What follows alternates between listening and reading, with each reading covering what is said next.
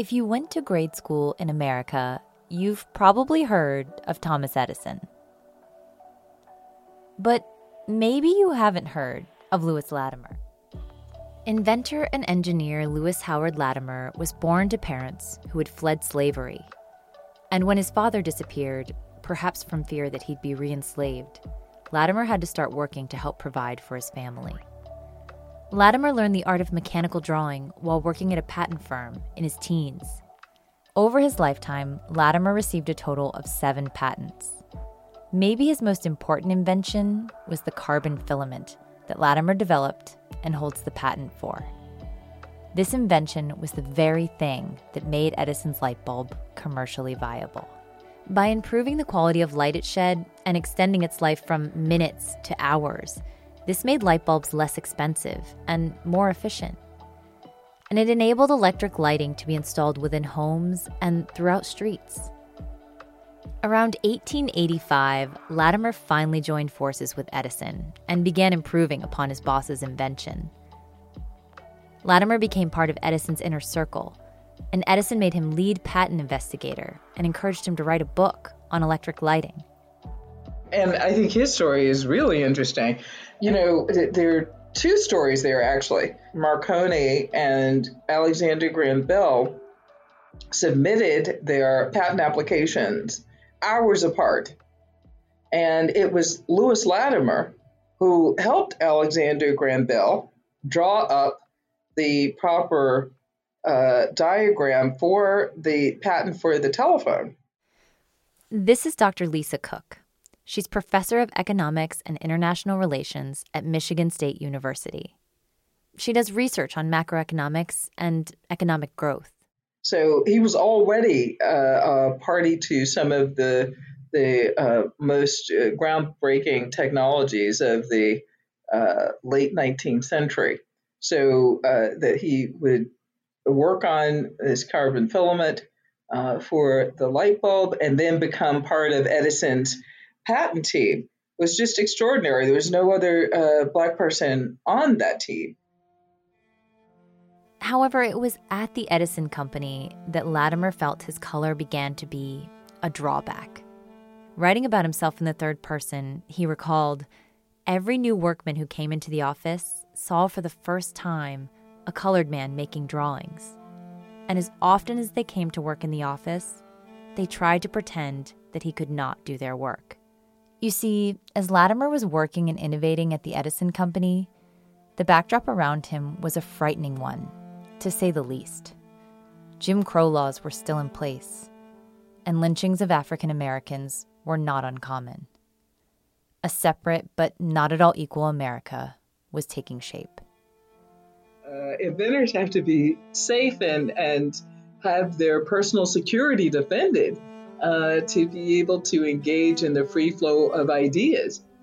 For Dr. Cook, Latimer's story shines a light on what might have been if black citizens had been allowed to live and flourish as white citizens of the time were. When Dr. Cook hears Latimer's story, she hears a big loss. How big? Well, she's been working on calculating that. From the Intellectual Property Owners Education Foundation, this is Stroke of Genius.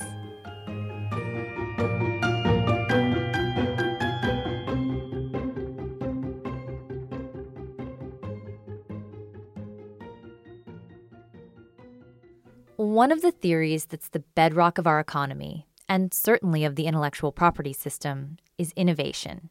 It's the idea that all you have to do is invest in science education, promote market competition, and most importantly, pass strong patent laws. And innovation will just come. People love this idea. And a generation of economic students have been taught this theory, including Dr. Lisa Cook. So, this one had in it increasing returns to scale that if you could produce ideas, you could have a country could have infinite growth.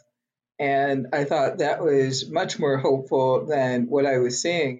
As a student of economics, Dr. Cook was completing her dissertation in Russia.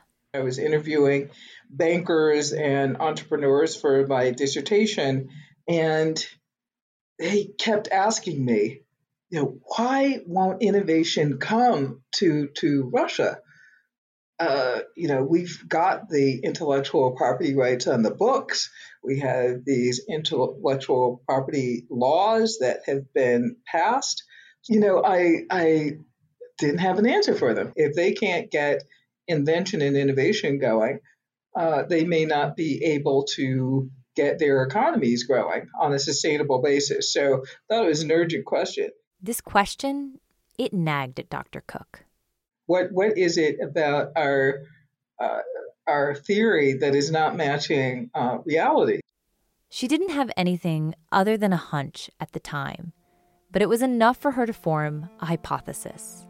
So I thought about similar periods in economic history where you might have uh, the intellectual property rights in place, uh, intellectual property rights on the books, but inventors were in a situation that might be similar to what we saw in, in Russia. And uh, I recalled the period, uh, not recalled myself, but certainly from US history, I knew that uh, African Americans were subject to riots, lynchings, and segregation laws that supported riots and lynchings in the late 19th and early early 20th century. So then then we had this this historical experiment, you know, based on uh, tremendous uh, terror and and suffering, but it would inform the kind of violence that I saw in in Russia.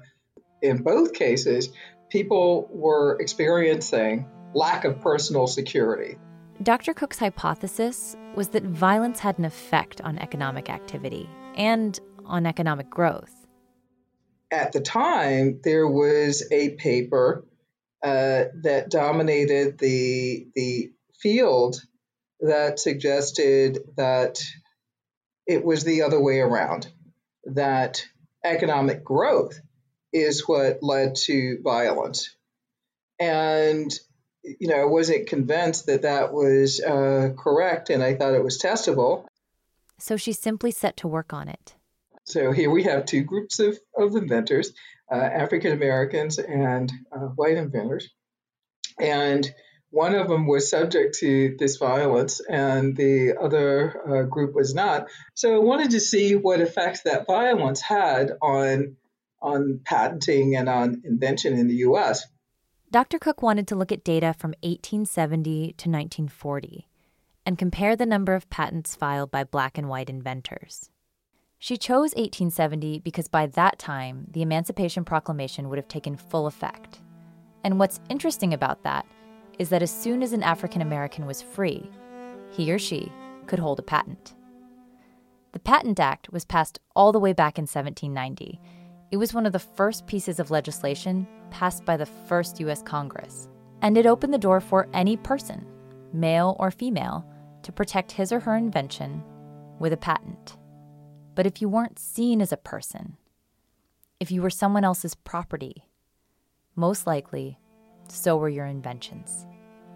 So it wasn't until after slavery ended that the majority of African Americans in the U.S. were free to invent.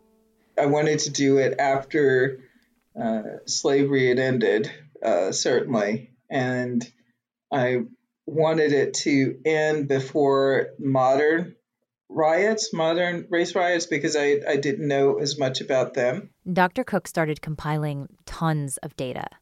This part can be really tedious, especially if the data you need isn't readily available. You see, Dr. Cook had patent filings that she could comb through, that was the easy part. The hard part race isn't included in patent applications. There, there was no systematic evidence on black names historically.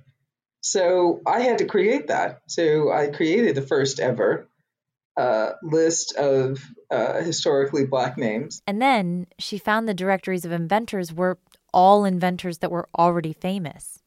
And uh, that wasn't good for uh, for patentees because most patentees are not famous. So I had to find some other way to get at them. But I looked through all kinds of articles and um, did all kinds of searches. And this is this is before Google patents. This is before Google, and you know some of this was before Google. This is early 2000s. So Dr. Cook ends up with 726 patents filed by African Americans during her chosen time period.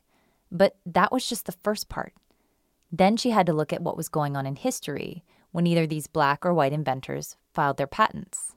What I found in the data was that uh, African American inventors and white inventors were were largely, you know, just going about their business uh, inventing. So invention was moving in the same direction for both of them uh, in the period 1870 to 1899, uh, and uh, both, you know, uh, going in an upward direction. The Civil War was over the 14th Amendment had recently been passed, promising equal protection under law for all men born in the United States. And during this time, given this new freedom and these new rights, African American inventors were thriving. This is when Lewis Latimer was doing all of his inventing. And then I noticed that in 1900, they start diverging. And I'm thinking, that's odd. So that's when I started looking for for answers. And it seems to me, Plessy versus Ferguson, the Supreme Court ruling establishing uh, separate but equal as the law of the land. Plessy versus Ferguson was the Supreme Court ruling that gave official legal sanction to a so called separate but equal America. This allowed for the creation of segregation law throughout the United States. It takes a little while for black Americans to be barred from the places where they would go to check patent registries, or for them to be cut off from talking to other inventors, or for them to lose their jobs. Many black inventors who had been filing patents prior to the year 1900 never filed for a patent again. So that matched up perfectly with uh, the year 1900 being this year of collapse. And what we see is what one would expect is a fall in, in invention and patenting. Since then, America has changed.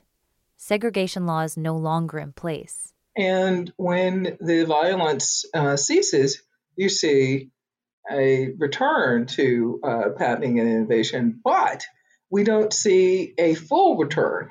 Uh, 1899 is still the peak year for patenting per capita among African Americans. 1899 is still the peak year for patents filed per capita among African Americans. That's shocking, and certainly a testament to the cumulative effects that racism has. But what Dr. Cook wants people to know is how big of a loss that is. So, what I found was 726 patents. And what I should have found is roughly 1,100 patents, which would have been roughly the size of a mid-sized European country that was uh, obtaining patents in the U.S. patent data set during that period. So that's uh, so that's huge. Imagine a country with more inventors like Lewis Latimer. This would have been uh, an important contribution to the inventions that were feeding the uh, Industrial Revolution.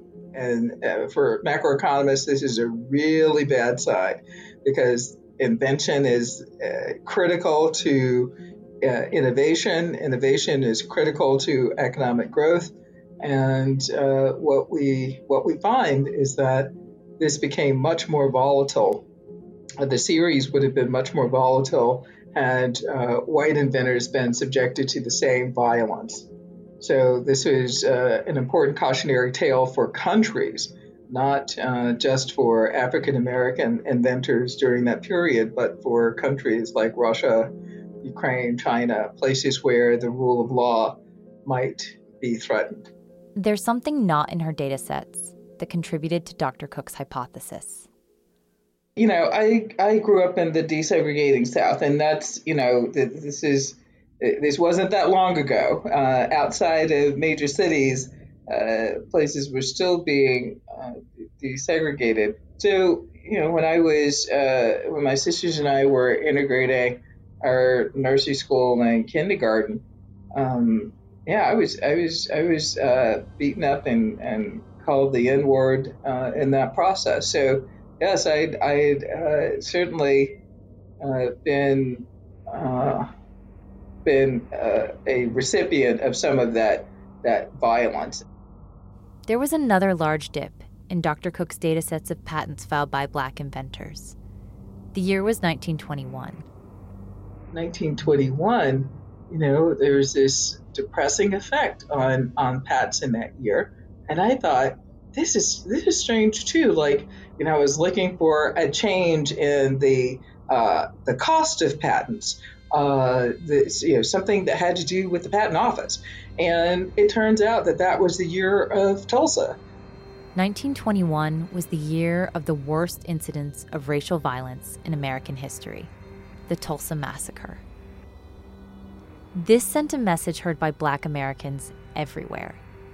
The US government would not be protecting them from violence, nor would it be protecting their livelihoods. And certainly, it would not be protecting their inventions. After that, patent filings by black Americans everywhere dropped off a cliff.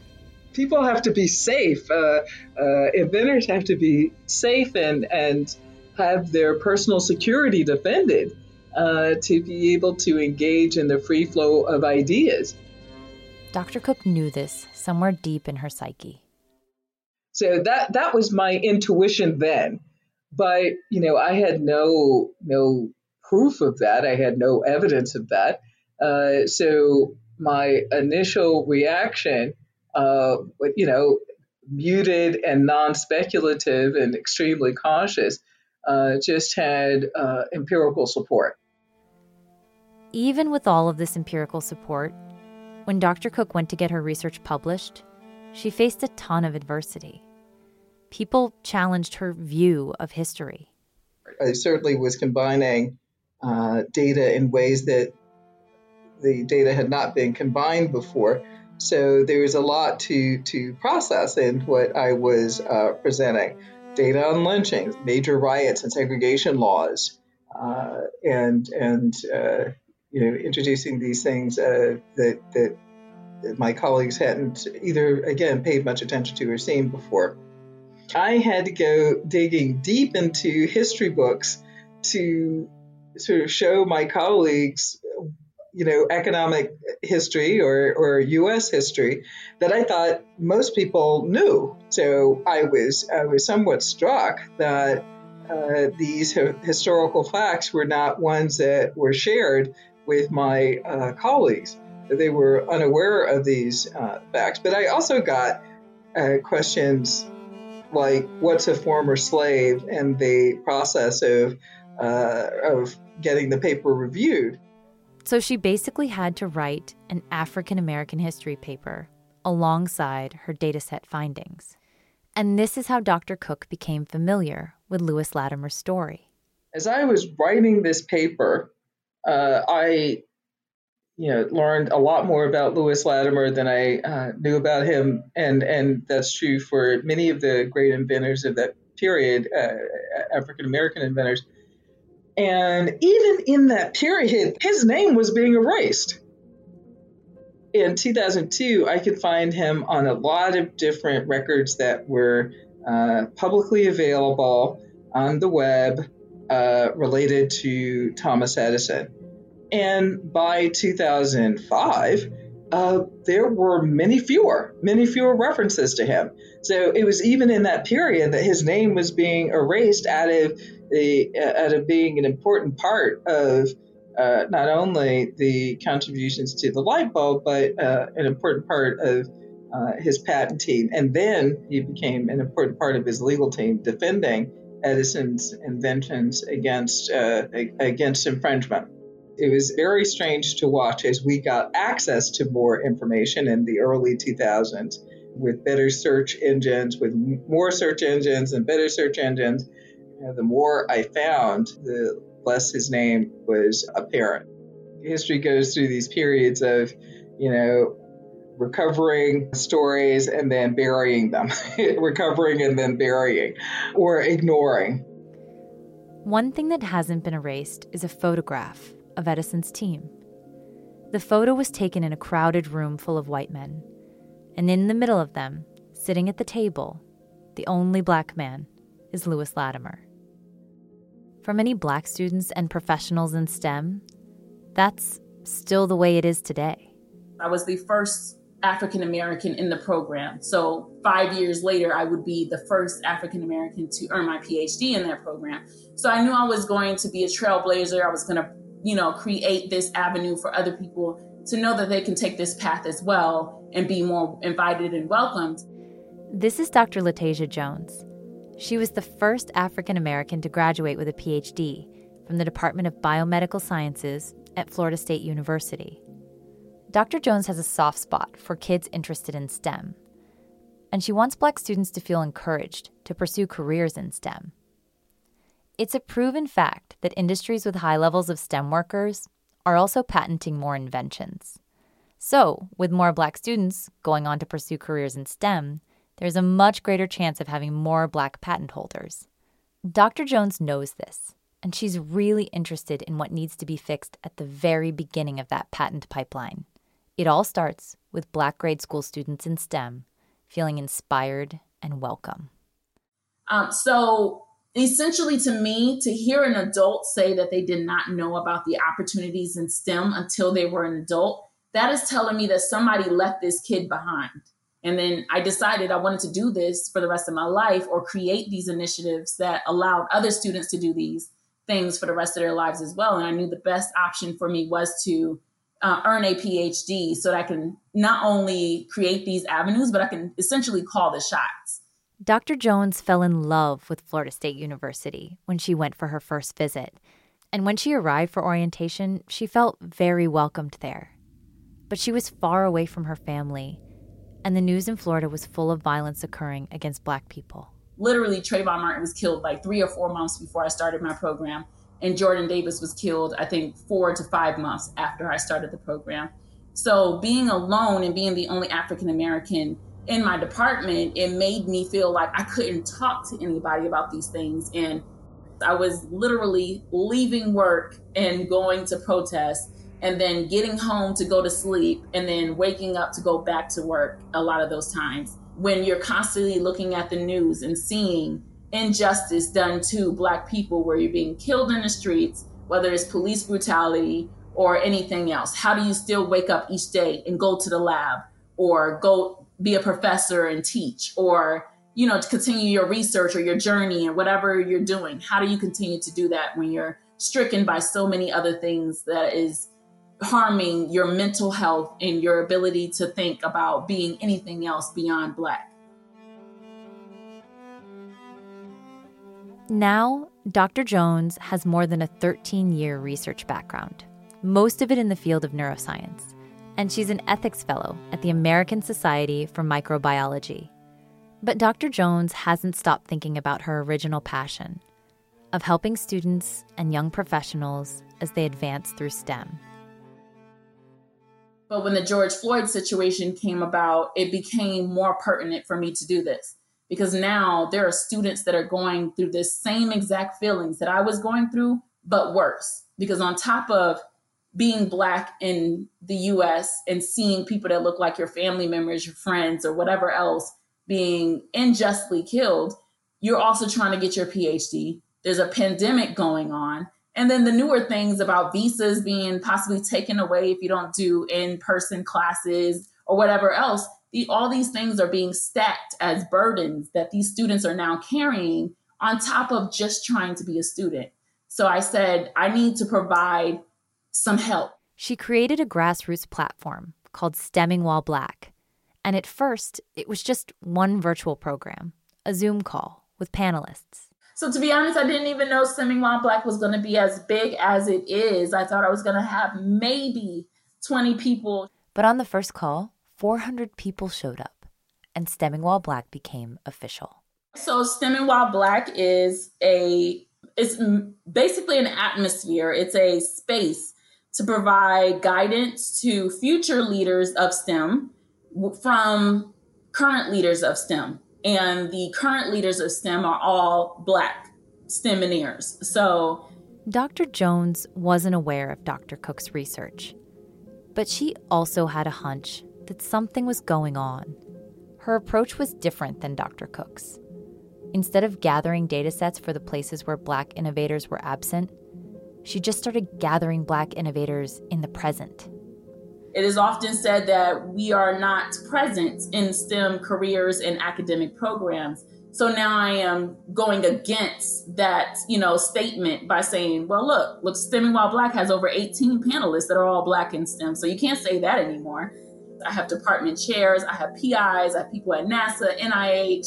There needs to be a sense of normacy that is established within the mindset and in the vision of children as well. We can't keep living the way we lived in the past where it wasn't normal to see diversity in STEM. Well, now I'm giving you more than 18 examples of what you could look like as, you know, little young black or brown boy or girl. This is what you can strive to be now. So these are the things that I think about when I make these these programs and try to provide this visibility and representation. What started as one Zoom call panel has turned into a mighty movement. Dr. Jones has over 500 registrants for each panel now, and more watch after the fact on YouTube. And Dr. Jones has been building a bigger and more thoughtful table for everyone to pull up a chair to. Now each Zoom call has a mental health corner where participants can ask to talk to a psychologist. She's put together a directory so that everyone can stay connected. They prepare students with professional scripts and tools to combat microaggressions or aggressions the next time they occur. Panelists stay on calls for two to three hours answering questions and acknowledging racism in STEM. How do you deal with the imposter syndrome as you just just a STEM a person in STEM period, um, and then how do you deal with imposter syndrome as the only Black in your STEM program? How do you deal with racism and discrimination or um, microaggression within these fields, whether you're black or not. And then one of the biggest questions that I, I received that always resonates with me every day and shows me that I'm doing what I'm supposed to be doing is how do you continue to STEM as a black person? Dr. Jones says she's drawing her strength from the others who are now around her, sitting at the virtual table she set. The people that registered for STEMing While Black, my panelists, my host, my mental health corner psychologist, who are all Black people who said, Hey, we're going to help you and we're going to support this movement. And they're open, they're transparent, they allow you to go get a glimpse into what they actually had to deal with. Dr. Jones has high hopes for the future of STEMing While Black. I want to change the culture for them. It should be no longer any programs that exist that have no diversity or that are only looking for particular students to meet a quota or whatever else. Um, and then if, if there is, I don't want these students to be afraid to go into these programs. This cultural change will have a direct economic impact. As Dr. Cook's research proved, helping Black students and professionals in STEM feel safe and welcomed will lead to more innovation, which will lead to more Black Americans exploring intellectual property protections and more patents by Black inventors. Inventors like Lewis Latimer. Except this time, Dr. Jones wants to make sure everyone knows the story of the next great Black inventor. My biggest thing is making sure that your name is on the things that you've worked hard to do. Um, and then that trickles down to somebody reading about you and saying, oh my gosh, I want to strive to be like that person. So it's so beyond just patenting your work and making sure it's protected. It's also showing people that they could potentially do something like this or better because you've created that foundation in not only doing the work, but also providing a protected way of saying, hey, this work is here, it's done by me. One day, when it's safe, she hopes they can all meet in person somewhere and sit together at a table. Maybe even snap a group photo, a photo to solidify their place, a photo to share as an example to all those Black students in STEM, so they can see that there are people who look just like them who have gone on to have successful careers. But until then, the table will have to be virtual, and the group photo will have to wait. You didn't, you didn't appreciate your reflection, Dr. Adam. I did not. I did not. I was like, oh no. uh, okay, so since we're all here, well, majority of us are here. Some people said they weren't going to be able to make it. Um, my name is Shakila Huggins. Um, right now, I am working as a high school math teacher, but I am also um, working as a curriculum writer for various online schools. So they have hired me to come in and take their pretty much face to face curriculum and put it into an online environment. And that kind of goes hand in hand with my doctorate degree that I'm currently working towards um, in education technology. All right, love and respect to you all. Appreciate you all taking the time to be out here. Um, uh, my professional degree is in medicine. Um, currently, I have a position as a research coordinator within maternal mental health. So, to shine light on that information and make sure that we can help mothers of all races, colors, and creeds to have a balanced mental state uh, so yeah, my name is Danielle Chung. Um, I'm currently a translational science liaison for Caris Life Sciences, um, where the company does molecular profiling of patient tumors and then helps design personalized care for the patients. Um, so it's not like a global give everybody the same amount of chemo. Um, you give, you recommend the treatments based on the molecular markers that you find. Um, so, hello, I am uh, Dr. Adam Woods. I am a uh, PhD in material science, uh, specifically polymer science and polymer chemistry. Right now, I have a job at a chemical supplier company called BASF. Um, I am a uh, application scientist, and I work with drugs formulations, specifically uh, non-active drug formulations, uh, to help things taste better. Um, so, my name is Heather Carroll. I am currently a postdoctoral fellow at the University of Maryland in their biology department. Uh, I have a background in neurophysiology. So, I received my doctorate from Howard University. Yeah, so my name is Jay Gardner, and I am currently a postdoctoral fellow at the Fox Chase Cancer Center in Philadelphia, Pennsylvania. Um, there, I work on pancreatic cancer, specifically its tumor microenvironment. So, not the cells that cause cancer itself, but the area around it that helps nourish those cancers to continue to grow. And I'm particularly trying to figure out how those cells are communicating with each other so that we can turn it back to where it's unsupportive to the cancer. Um, so that's that's what I do now. I'm also an illustrator. I make science comics um, for um, middle school age and up. So I'm Joseph Waters, uh, material science PhD. I currently work for Intel Corporation, and I work at the Arizona Powerhouse, where we actually manufacture uh, semiconductor chips. So um, I actually work for NACME, which is the National Action Council for Minorities in Engineering. And basically, what I do is I work with um, Fortune 500 companies to be able to just explain to them the need to have diversity within corporate America. And um, the fact that you know many of these students really need help you know financially in order to con- continue not only to enter but to continue to um, pursue them getting their degrees in engineering and also computer science um, and then on the flip side, working with those students to make sure that they're prepared and everything it is that they need within, the, you know, for with their leadership skills, professional development, and then their technical training. I'm Latiqua Jones. Um, I have a computer science bachelor's and a master's in cybersecurity. My background is mostly um, military intelligence, but currently I am a cyber threat analyst for the Department of Defense, a civilian. Hi, I'm currently a AAAS Science and Tech Policy Fellow at the National Institutes of Health, and I work um, in the National Heart, Lung, and Blood Institute for the Center for Translation Research and Implementation Science. And there I serve as an expert science advisor um, for other scientists, and these can be physicians, psychologists, um, even nurses. And they work on um, clinical trials where they're implementing um, interventions in different settings, whether community and clinical settings, to prevent or treat chronic heart and lung disease. And these are in people that are living currently with HIV.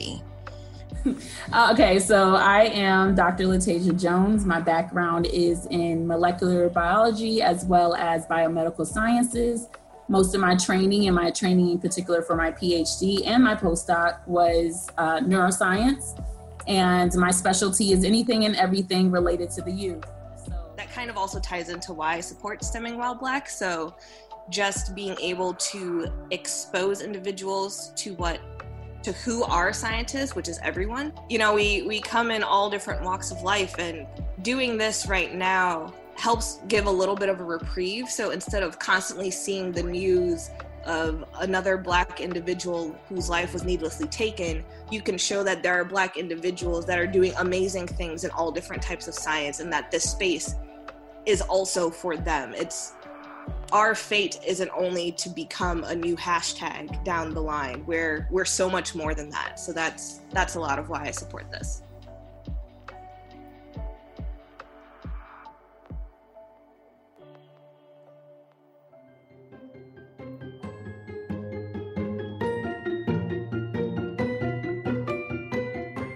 Like to see the photograph of Lewis Latimer and Edison's team of inventors, visit us on Instagram at IPO Education Foundation. This episode of Stroke of Genius is sponsored by the intellectual property law firm Schwegman, Lundberg, and Woessner. Schwegman actively fosters a firm culture embracing diversity. They believe that diversity can help contribute to collaborative efforts and a positive and supportive workplace and community. To learn more, visit www.slwip.com. Stroke of Genius Season 3 is produced by Goat Rodeo, a DC based production company that empowers storytellers. Keep an ear out for us.